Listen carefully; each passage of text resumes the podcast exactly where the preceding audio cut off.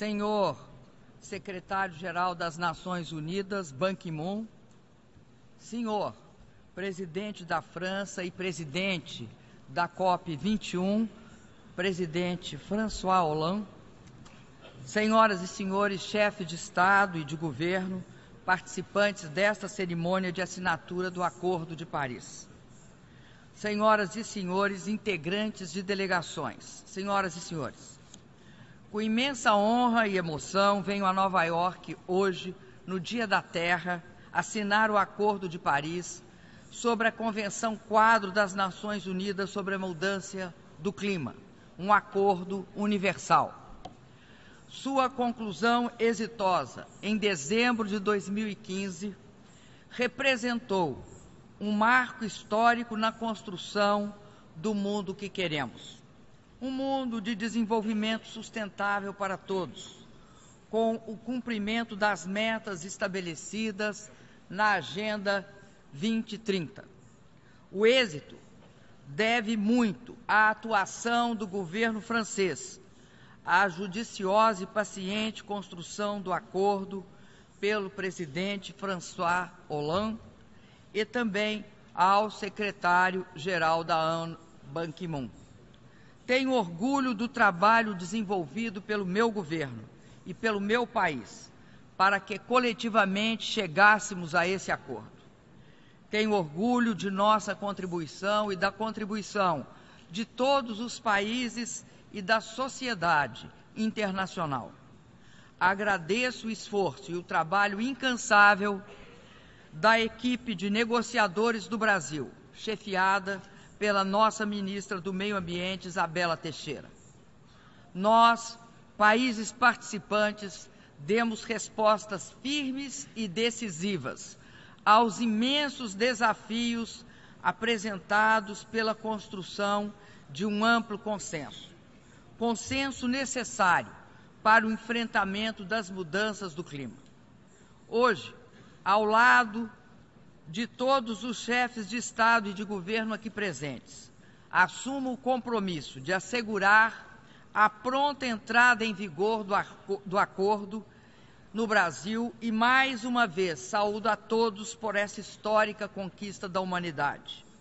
O caminho que teremos de percorrer agora será ainda mais desafiador transformar nossas ambiciosas aspirações em resultados concretos. Realizar os compromissos que assumimos irá exigir a ação convergente de todos nós de todos os nossos países e sociedades rumo a uma vida e a uma economia menos dependente de combustíveis fósseis, dedicadas e comprometidas com, pró, com práticas sustentáveis na sua relação com o meio ambiente.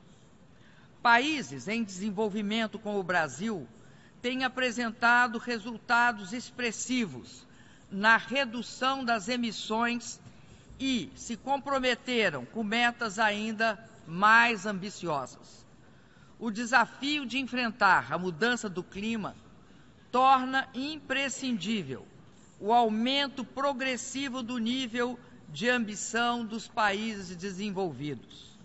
Exige, de forma contínua, a mobilização de meios de implementação adequados para que os países em desenvolvimento tenham suporte e sigam contribuindo para os esforços globais de mitigação e adaptação. É fundamental ampliar o financiamento do combate à mudança do clima, para além do compromisso de 100 bilhões de dólares anuais. É indispensável criar meios de reorientar os fluxos financeiros internacionais de modo permanente para apoiar ações que representem soluções para o problema global e promovam também benefícios de, de adaptação, saúde pública e desenvolvimento sustentável. É necessário ainda que o setor privado desenvolva um esforço robusto de redução de emissões. Senhoras e senhores, ao reiterar o compromisso do Brasil com os objetivos do Acordo de Paris, quero assegurar que estamos perfeitamente cientes que firmá-lo é apenas o começo, a parte mais fácil. Meu país está determinado a intensificar ações de mitigação e de adaptação. Anunciei aqui, durante a cúpula da Agenda de Desenvolvimento 2030, a contribuição brasileira de 37% de redução dos gases de efeito estufa até 2025, assim como a ambição de alcançarmos uma redução de 43% até 2030, tomando 2005 como ano base em ambos os casos. Alcançaremos o desmatamento zero na Amazônia e vamos neutralizar as emissões originárias da supressão legal de vegetação. Nosso desafio é restaurar e reflorestar 12 milhões de hectares de florestas e outros 15 milhões de hectares de pastagens degradadas. Promoveremos também a integração de 5 milhões de hectares na relação lavoura, pecuária e florestas. Todas as fontes renováveis de energia terão sua participação em nossa matriz energética ampliada até alcançar 45% em 2030. Continuaremos contando com a contribuição e a participação de todos os setores de nossa sociedade que estão conscientes da amplitude do desafio e com a necessidade de deixar este legado às futuras gerações. Senhoras e senhores, meu governo traçou metas ambiciosas e ousadas porque sabe que os riscos associados aos efeitos negativos recaem fortemente sobre as populações vulneráveis de nosso país e do mundo quando nós não tomamos medidas corretas para a contenção da mudança do clima. Essa preocupação deve ser compartilhada agora e por todos nós. Sem a redução da pobreza e da desigualdade, não será possível vencer o combate à mudança do clima. E esse combate tampouco pode ser feito à custa dos que menos têm e menos podem.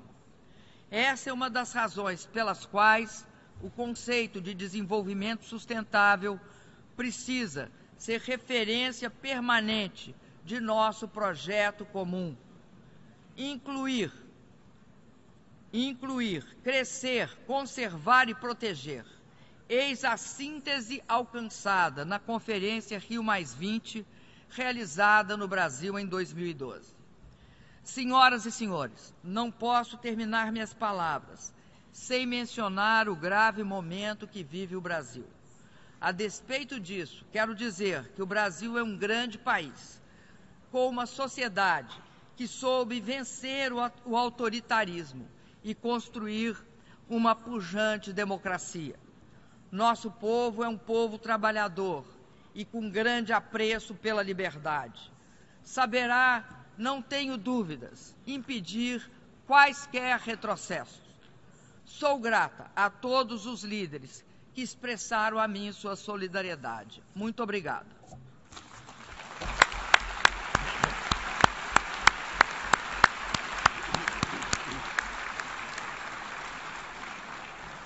I, I thank Her Excellency President of Brazil for her statement.